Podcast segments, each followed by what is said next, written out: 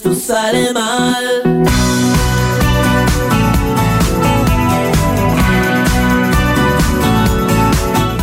9.51 minutos, repasamos datos del tiempo hasta ahora, 17 grados, no, 34 la humedad, no. No, seguramente será mayor. Algo está mal, sí. La presión, 1006 hectopascales, está eh, inestable el tiempo con 4 milímetros, casi 5 milímetros precipitados en la ciudad de Santa Fe. Mensajes al 3424-456-363. Ya nos metemos en nota, ¿eh? Hola, gente linda. Estoy escuchando los comentarios acerca del debate de anoche. A mí no me cambia la decisión del voto. Siempre estuve muy segura a quién no votar. La astucia y habilidad para expresarse en uno de los candidatos no implica reconocer lo nefasto que ha hecho de nuestro querido país. Corrupción, inflación, inseguridad, mentiras, cuestiones que estando en el poder no se han resuelto. Soy Adriana. Ricardo dice, buenos días, pese a la lluvia para gran parte de la ciudad es un día radiante, se han invertido las situaciones y los hinchas de Corona estaremos tranquilos por lo menos dos semanas. Sí, sí, pero no del todo tranquilos, amigo. ¿eh? Rubén dice, el Kili vende humo desde que llegó. Bueno, ¿me pasás un resumen del debate? Dale, sí, dale. Tenés una horita, Karina, y le resumís ¿Pero lo quiere por escrito? Por escrito, por escrito y firmado. Por ahora, ahora va.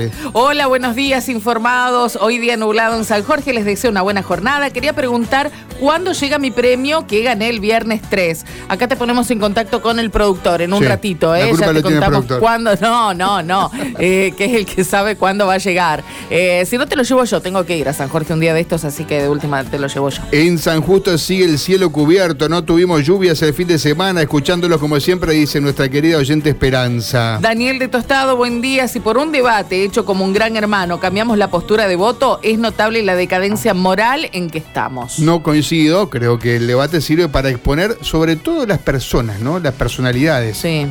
¿Sabes qué me gustó? Que este tenía más tiempo para exponer ideas y también. Había dos nomás. Y había dos nada más, claro. O sea, eso te da más tiempo. Los tiempos, el hecho de estar más. Seis minutos no es poco tiempo. A ver, hay que llenar con contenido seis minutos de televisión. Y bueno, eso le da la posibilidad de expresarse, ¿no? Bueno, vamos a meternos en otro tema. Hay muchos que están en la agenda eh, periodística, ya le vamos a contar, algunas lo, hemos hecho.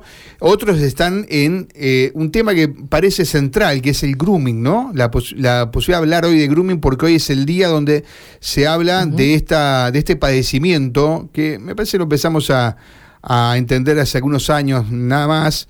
Antes lo se naturalizaban algunas cosas, como sabemos, y hoy la cuestión ha cambiado. Así que está, vamos a hablar de este, este tema. Lo vamos a hacer con una especialista, Soledad Martínez, que es el responsable del área de ciberseguridad de la Defensoría del Pueblo. Gracias, Soledad, por atendernos. Buen día, aquí Mario y Karina. Hola, buen día. ¿Cómo están? Bien, bien, muy bien. Eh, vamos a definir grooming para aquellos que eh, a lo mejor todavía no están demasiado interiorizados de a qué se considera grooming hoy por hoy. Bueno, el grooming es un delito que está tipificado, hay una ley de grooming, justamente hoy es el día de lucha contra el grooming porque es el día que se sanciona la ley, y es el contacto de un mayor de edad, mayor de 18, hacia un menor de edad, a través de canales digitales con fines de abuso sexual, de ir contra la integridad sexual de, los menores. Esa es la, definición de... Exactamente. ¿Y los medios que se utilizan para, para esto? Cualquier canal digital. Eh, las redes sociales como Instagram, WhatsApp, TikTok, eh, los chats de los videojuegos, mail, cualquier aplicación de, de mensajería instantánea, Discord, todo donde los chicos tengan acceso poder comunicarse con, otra persona.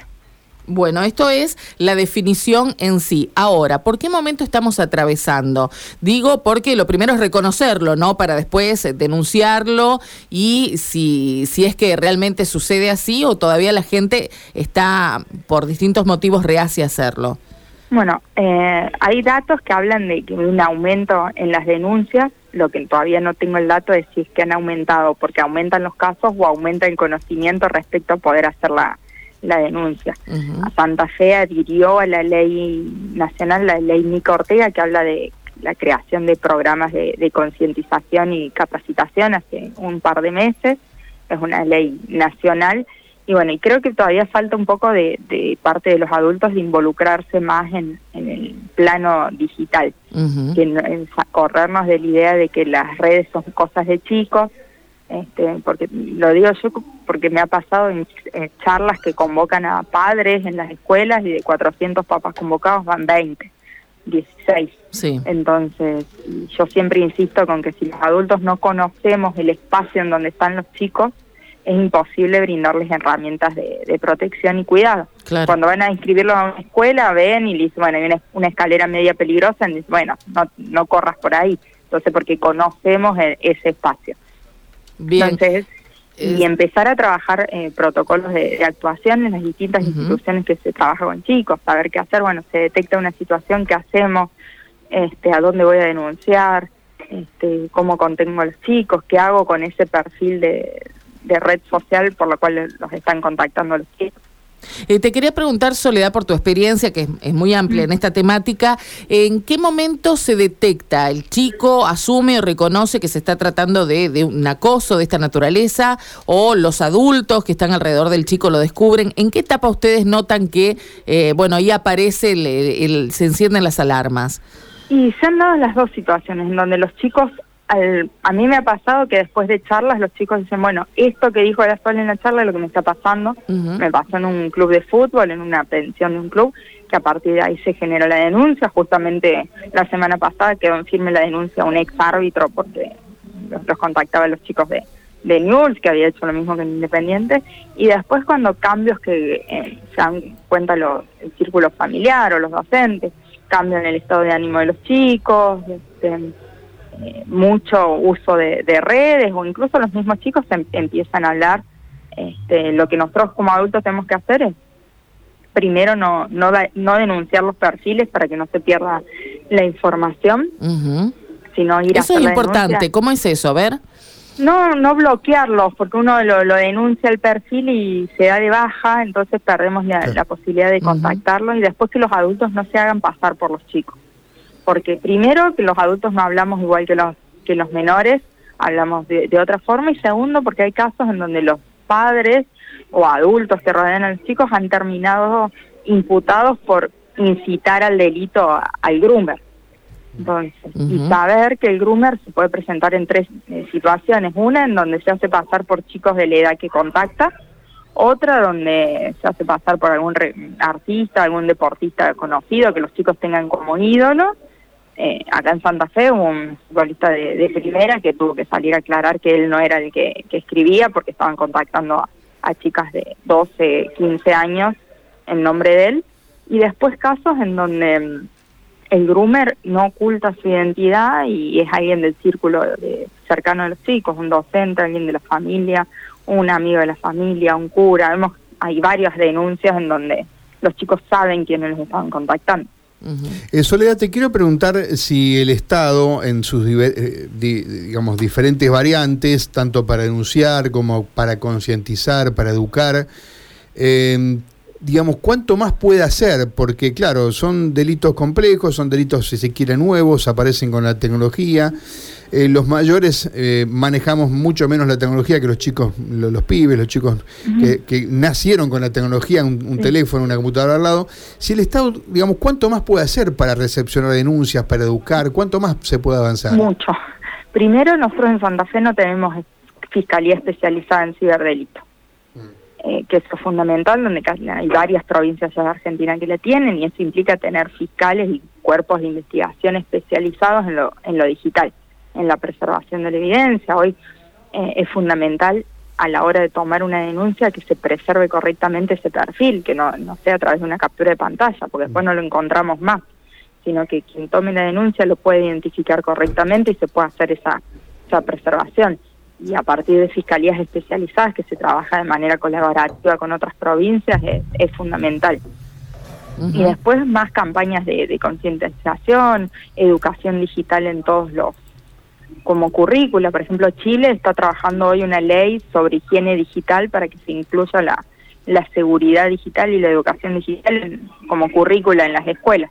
Entonces, eh, nos falta, desde mi punto de vista, nos falta Bastante, bastante, todavía. Soledad, ¿hay, ¿hay gente que ha ido a la cárcel o ha sido detenida o, por lo menos eh, a lo mejor eh, con eh, condenas menores a tres años que no implican cumplir una condena de detenido, pero han sido condenados? bueno, la condena, bueno, el, caso de, bueno, el caso de Micaela, que es quien por quien se lleva la- el nombre de la ley, mi Ortega, de Jonathan Luna, que se lo condena por grooming, abuso sexual y femicidio, que fue el primer juicio de grooming en, en Argentina por el año 2016, 2017, no, no recuerdo bien la fecha. Después, eh, la semana pasada, digo, quedó en firme la, la condena de Martín Bustos, que es en suspenso porque es menor a, a los años, pero bueno, ya venía haciendo lo mismo con los chicos de, de Independiente. Este, hay varios casos Ujú. donde se, se llega a la, a la condena y cuando se suman otros delitos ya quedan, sí han, han ido detenidos. Claro, bueno, te preguntaba esto porque siempre se, la, la gente que eh, se ve involucrada en estas cuestiones dice, bueno, vale la pena, a ver, exponerme, quedar en esta situación al denunciar. Sí, bueno, acá hay ejemplos, sí, ¿no? Donde se ha sí, sí, llegado. es fundamental hacer la, la denuncia. Yo siempre digo, si no hay denuncia, no hay número, no hay estadística, entonces no no no tenemos el delito. O sea, por más Claro. que corra la voz por, me- por redes, por los medios de comunicación, cuando no está la, la denuncia concreta, no hay estadística que se pueda generar política pública a partir de eso. Y aportar esto, no sé si lo has dicho, pero Santa Fe desde este año adhiere a la día- al Día Nacional Sí. de la Lucha contra el Grooming.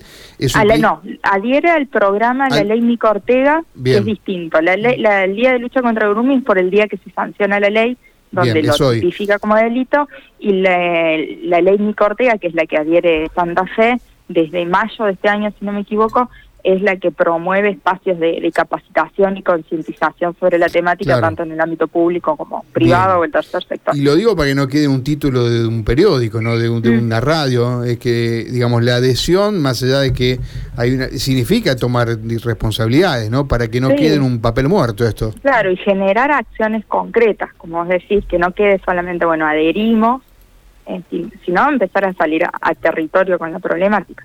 Ujú. Por supuesto que hay denuncias que pueden llegar ahí donde vos trabajás y sos la, la responsable del área de Sí. ciberseguridad de la Defensoría. Sí, nosotros los acompañamos en todo lo que es el proceso. Nosotros no tomamos la denuncia penal, pero sí los orientamos y hacemos contención a toda la, la familia. Correcto. Gracias, Soledad. No, por favor, que tengan buen día. Un beso, Hasta luego. gracias. Igualmente. Soledad Martínez, responsable del área de ciberseguridad en la Defensoría del Pueblo, una experta hace mucho tiempo que está trabajando, lo hizo también eh, desde el área de, de seguridad eh, en la provincia de Santa Fe y bueno.